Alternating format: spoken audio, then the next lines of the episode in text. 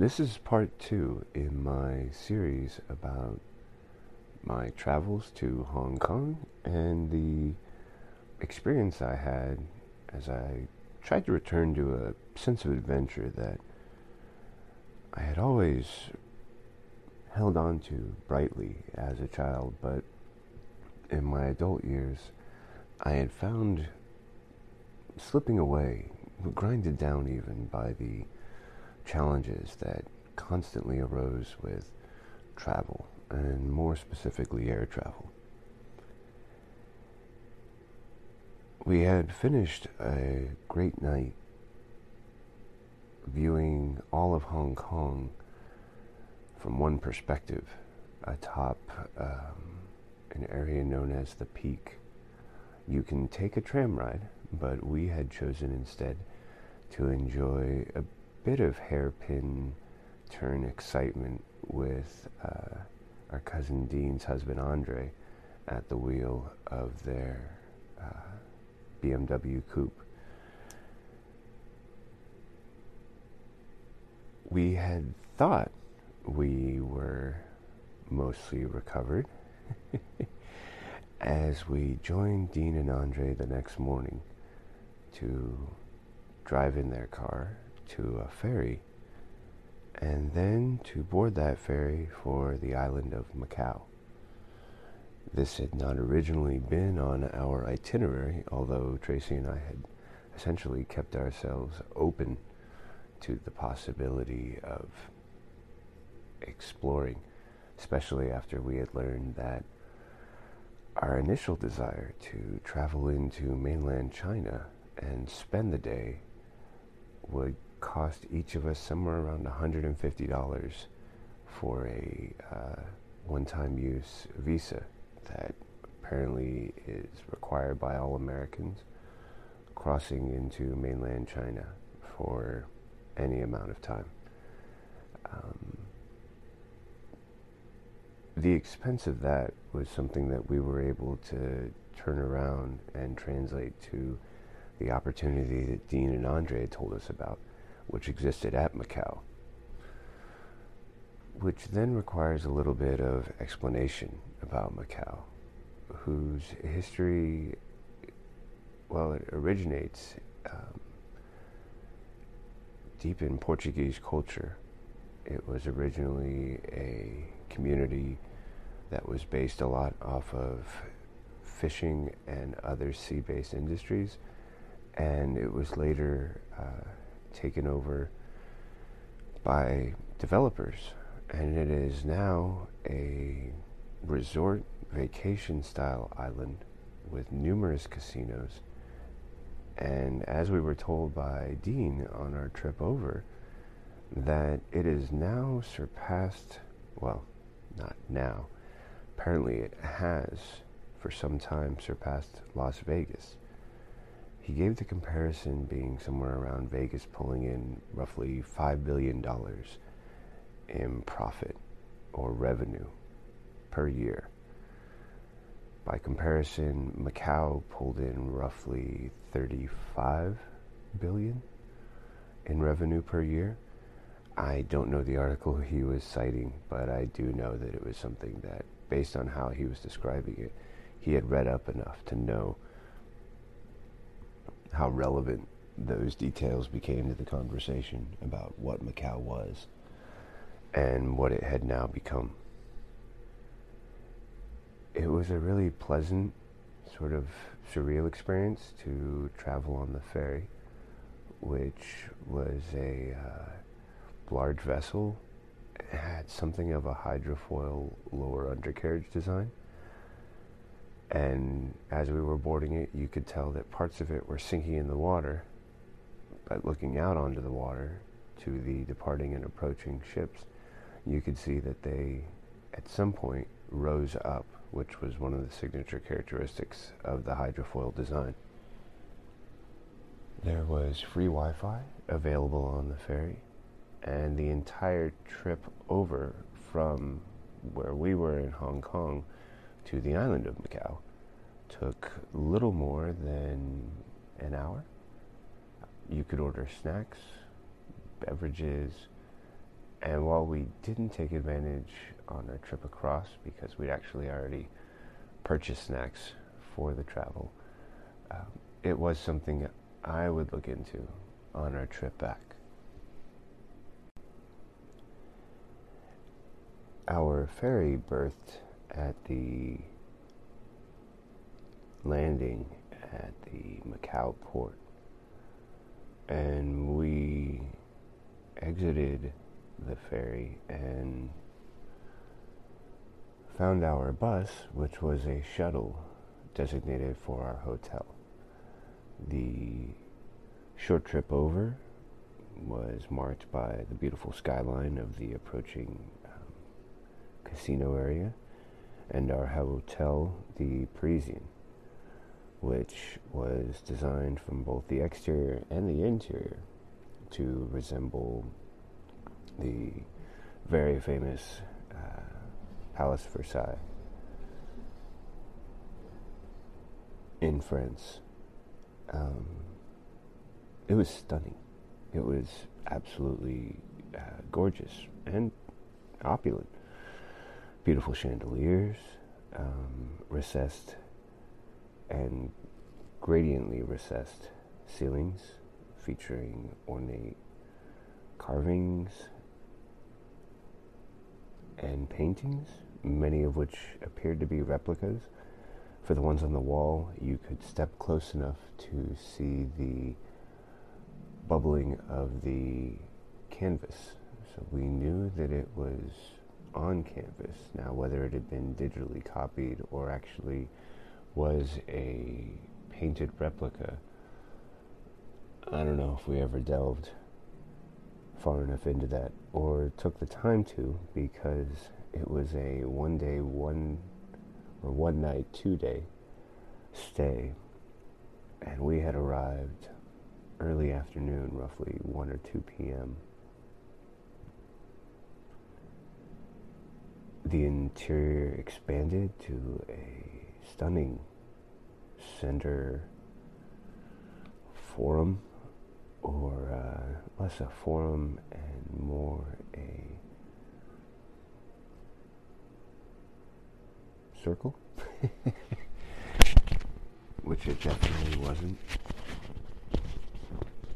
It was gorgeous. There were beautiful fountains, the lighting, the beautiful balconies. Um,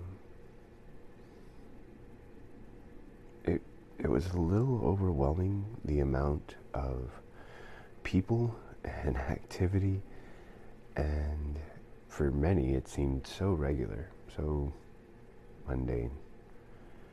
Um, we waited for Dean and Andre to secure the details of our reservations, because it turned out this was not a trip that we had much to do with. Dean and Andre, aware that we would of course uh, appreciate and enjoy it, had surprised us.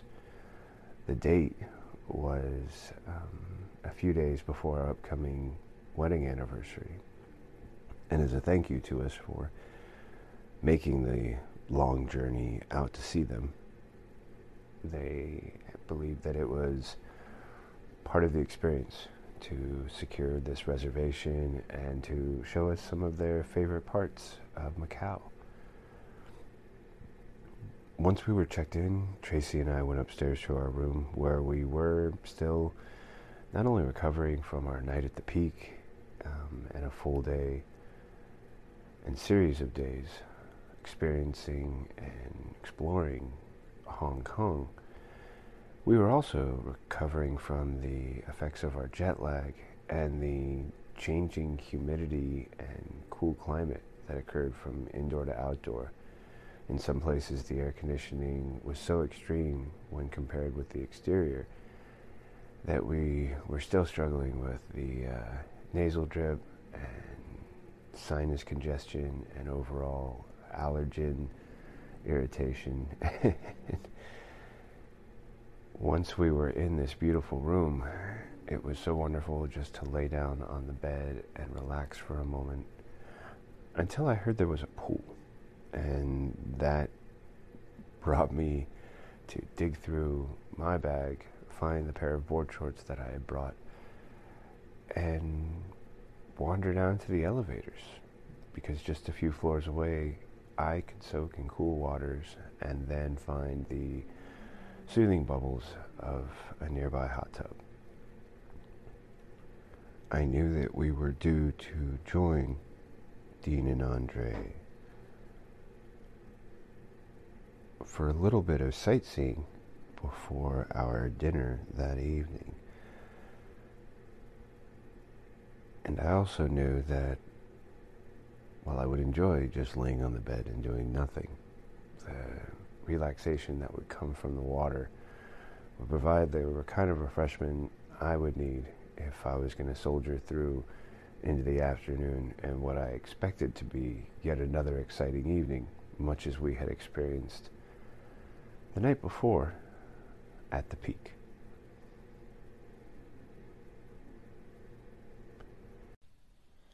And now we're going to take a quick break to pay some bills with this word from our sponsor. After we had checked in at the Parisian and each spent our time relaxing and preparing for the evening to come, we set out in a cab for Santo Antonio, Macau. Our dinner that night was a scheduled reservation at Antonio, but because we still had some time to spare, Andre and Dean had suggested that we visit Santo Antonio. Uh, a simple Wikipedia Google search will reveal that is the uh, most highly densely populated area in Macau. And one of the reasons for us to visit was that they had numerous street vendors and shops, which would make a, a really nice warm-up to our dinner that evening. We strolled past so many different vibrant restaurants, small stands, and cafes. Perhaps the most popular thing, and something we'd been told before our trip that we simply had to try, was the Portuguese egg tarts. Uh, they were delicious, soft dough, delicious, rich, creamy custard. And thankfully, we were wise enough to hold ourselves to only one or two before we ventured to our reservation at Antonio. Antonio is a Michelin-starred, authentic Portuguese restaurant. We were greeted and seated in a beautiful room with lovely mosaic paintings, beautiful flowers, and within a few minutes of ordering our appetizer, which was this absolutely lovely uh, goat's cheese with olive oil and acacia honey. It was served on a toast bread with lettuce and balsamic vinegar. Uh, and while we waited for that to arrive, and then when it did, sunk our taste buds into it and simply refused to let go, we were serenaded by uh, one of the members of the restaurant carrying guitar, who came to our table and sang um, not only Fools Rush In, the classic Elvis Presley song, but also a few other popular American songs before moving to another table where he sang at least two, if not three, traditional Portuguese songs, and then to another table where he began to sing in Mandarin, at least two different songs that both Dean and Andre recognized. We would have paid more attention, but as I mentioned, there was a delicious goat cheese, honey, and toast starter that had simply taken over any sort of reasonable thought or uh, ability to focus on anything more than that. The rest of the night was stunning. It was uh, a mixture of some of the most amazing meals I've ever had the chance to try. And by meals, I probably mean dishes. But after the the goat cheese with the honey and toast, it just seemed to be this swirl of paella and lamb shanks and African chicken. And all of it was absolutely gorgeous. Now, the only funny thing that ever happens at the end of a traditional meal is that usually a form of liquor is served as a final note, the nightcap. Um, actually, I'm sure there's probably a more cuisine-specific term for that final drink at the end of a meal.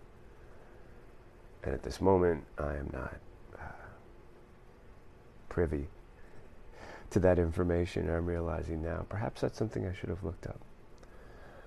But for uh, the end of our Portuguese meal was served a delicious glass of Porto. And since I don't drink, we had to find a way to pass it to someone else at our table who could responsibly make sure that it simply did not go to waste. And at the end of the night, we stumbled away in kind of an exulting splendor of flavors. Um, I know that experiencing a meal like that is a blessing and a gift of itself.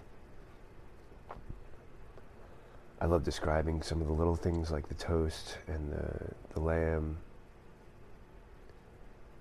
and the paella and the chicken. But even as we walked through the streets and took in the lights and the beautiful weather and prepared to head home, I knew, and I'm sure I wasn't the only one, that all of those details would slowly begin to fade away, that they would become the blur of a memory that is so often the, uh, the residual imprint left by a great experience. And yet there wasn't a sense of sadness or a sense of uh, rushing to remember everything, but more a sense of warmth and comfort and the belief that, at least for me, my ability to remember the details or to not be able to remember the details did not in any way lessen my experience or cheapen it. And it certainly did not diminish it when I shared it with others, even as I'm doing so now. All of these streetlights were aglow and iridescent. They were reminiscent of the old oil lamps, with the way that they cast off this almost mythical glow. We took a few pictures and then found our cab. And when we arrived at the Parisian to turn in for the night, we all hugged, thanked Andre numerous times for his kindness, generosity, and genius, to which he then announced that, again, this was luck, that on every previous trip to Macau, he had attempted to get a reservation, and every time that he had prior, they had simply been too booked. Somehow, some way, for our trip, he was able to secure this reservation, so he considered himself to be just as fortunate as us. Pretty sure we wanted to give him an extra hug at that moment. Not quite sure if we did, but I'm pretty sure we wanted to. And then we turned in for the night, and our dreams were met with the remnants of our evening. And in the morning,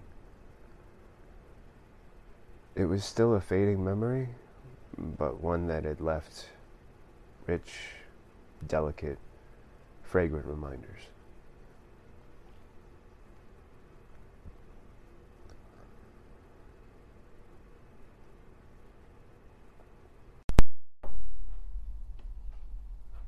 After the ferry ride, Dean and Andre were kind enough to take us on a driving tour through what is known as Repulse Bay. It's a enclave, probably, well, I'm going to be honest, I couldn't even guess at the numbers.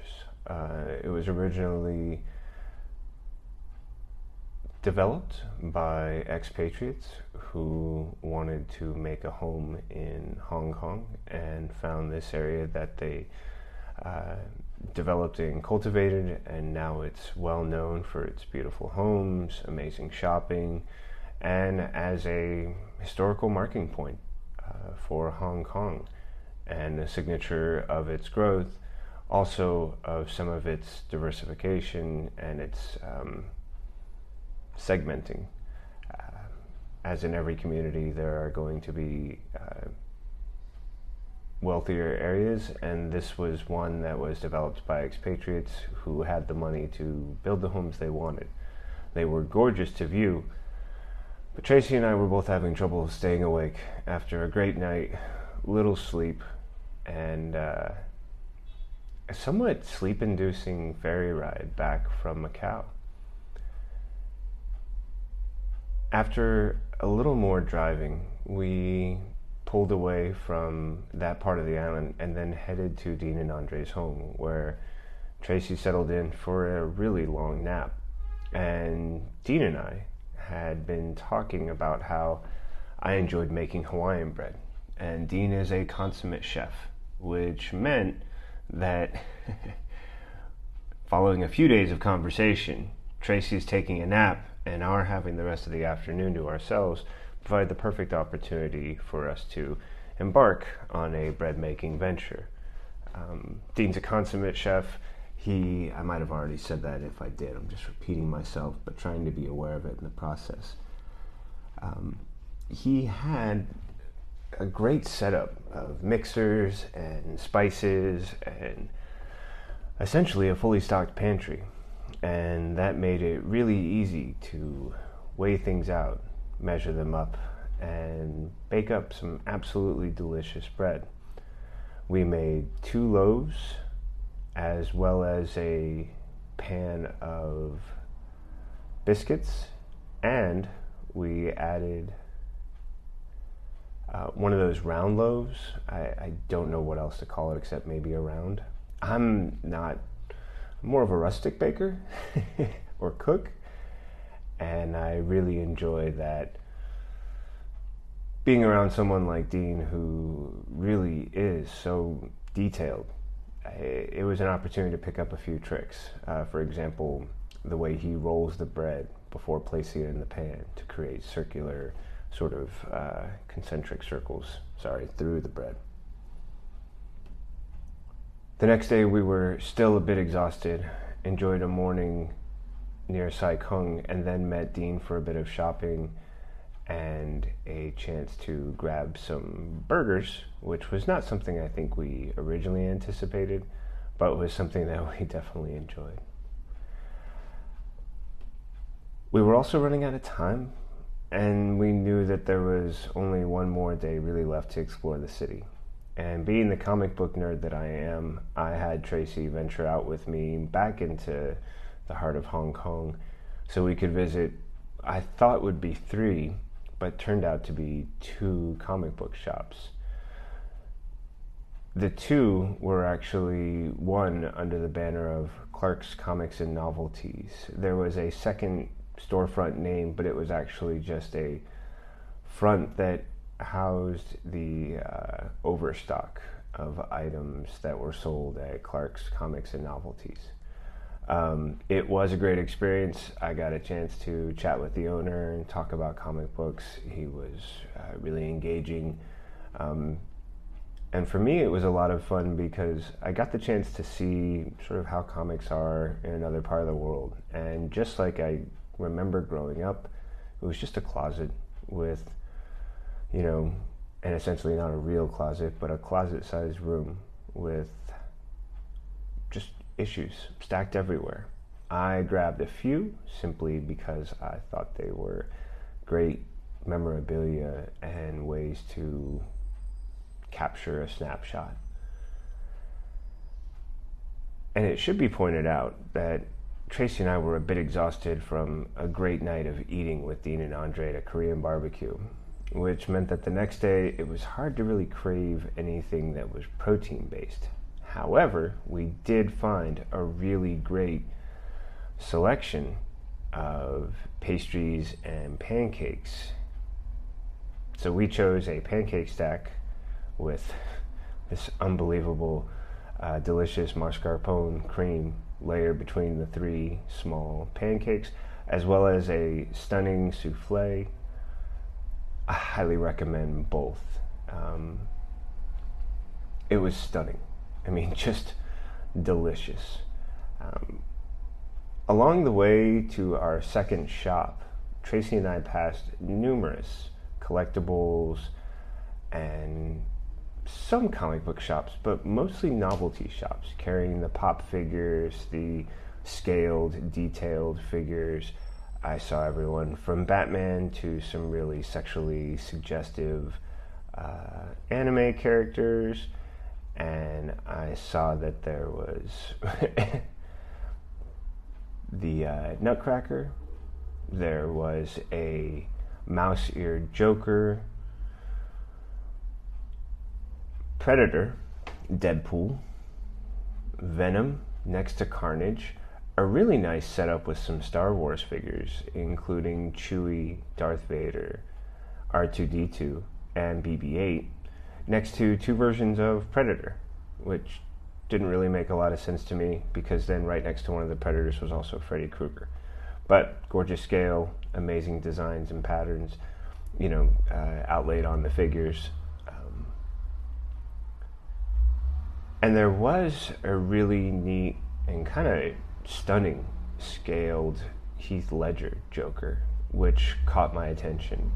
Um, it was probably probably my second favorite. The the one that really kind of was fun for me to enjoy was a scale of Bruce Wayne and Batman as played by Michael Keaton, with a selection of changeable armaments, um, shaped hands, and different cowls for the bat suit. It, it was really just a lot of fun. Um, and then there was one area that was a collection of just all these completely wide-ranging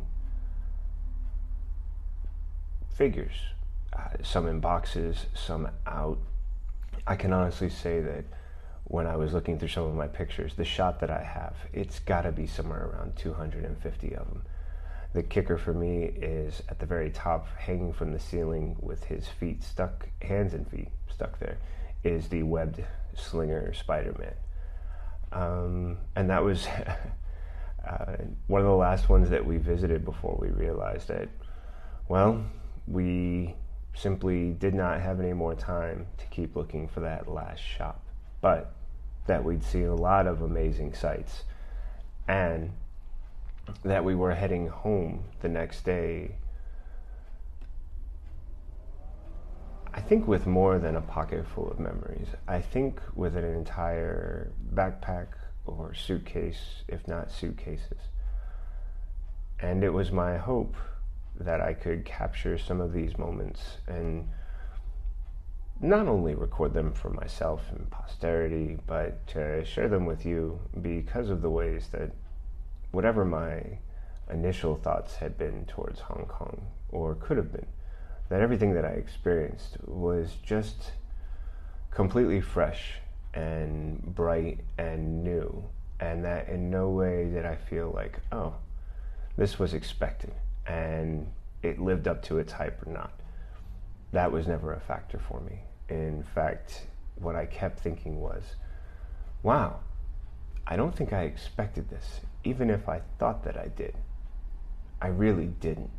And experiencing it is how I can both know and understand that. And now we're going to take a quick break to pay some bills with this word from our sponsor. I'm not going to call myself a world traveler. I don't think that's something you can really lay claim to. as a moniker unless you've traveled well, far more extensively than I have. But I have been lucky enough to travel um, a good amount.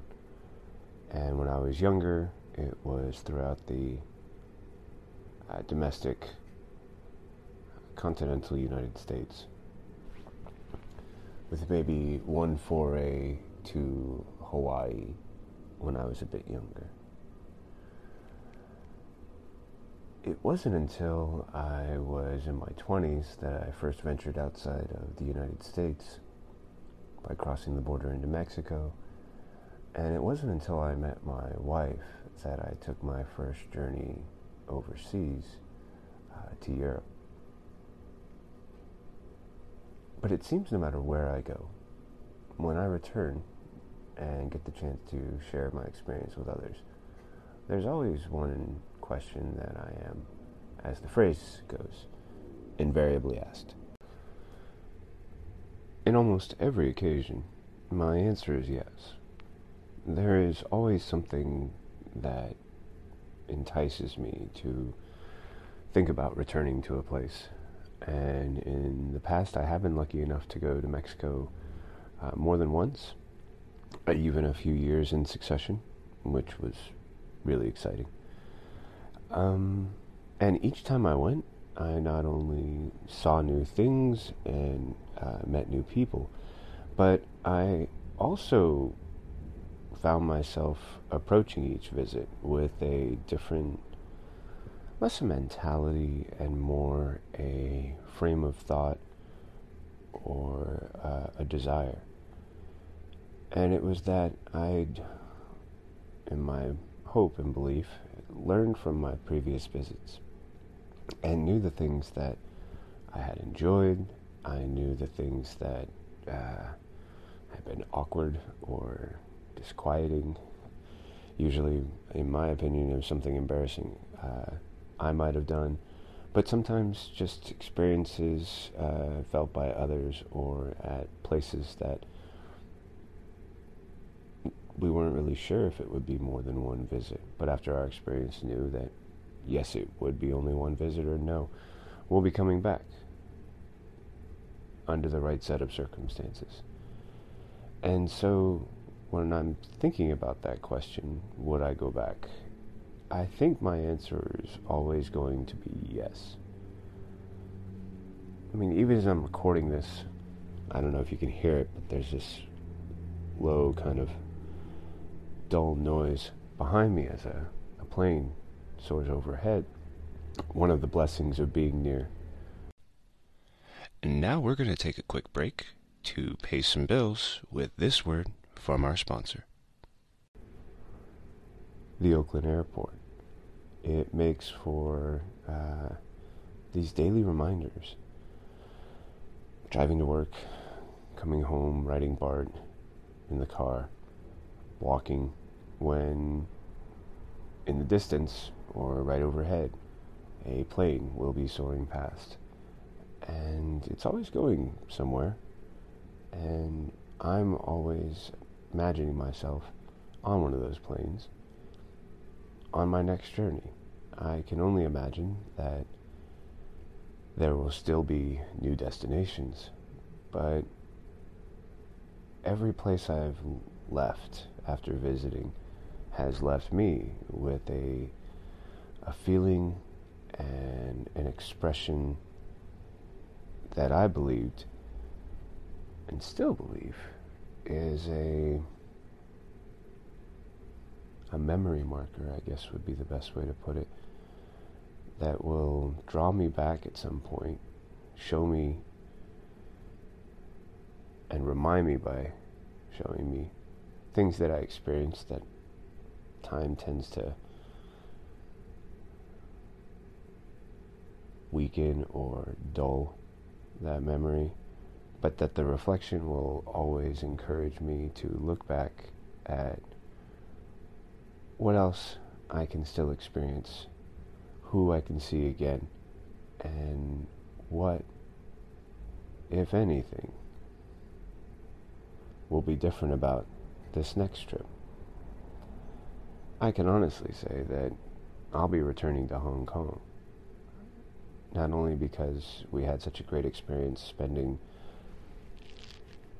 so much time with family who I've always known but never had the chance to be around uh, so often and for such a period of time,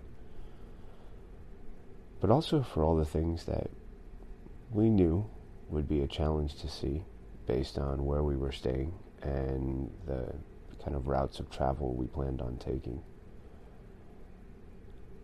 And that knowing what we've already seen and experienced, and knowing that, that we can go back to that if we want, that we, I will be looking for that different place, that place that we wanted to see last time that we couldn't, and now that we're back, we've made a plan to experience it and to commit to that experience. So I think, unless something terrible happens on one of my trips, I think my answer will always be, yes, I'm going back. And I think, even as I'm hearing myself talk and describe this, I think that I'm going to find less of a desire to provide a reason and more a feeling that, why wouldn't I go back? And there's something that's, I don't know, comforting about that. And I can't deny myself the comforts in life that we don't always get the chance to experience. So this is a comfort I'm going to be allowed to have. Well, then I plan on taking it. I think I think it's part of the value that I should continue to appreciate from these travels. Thanks for listening. Thank you again for listening to Storytelling with Seth.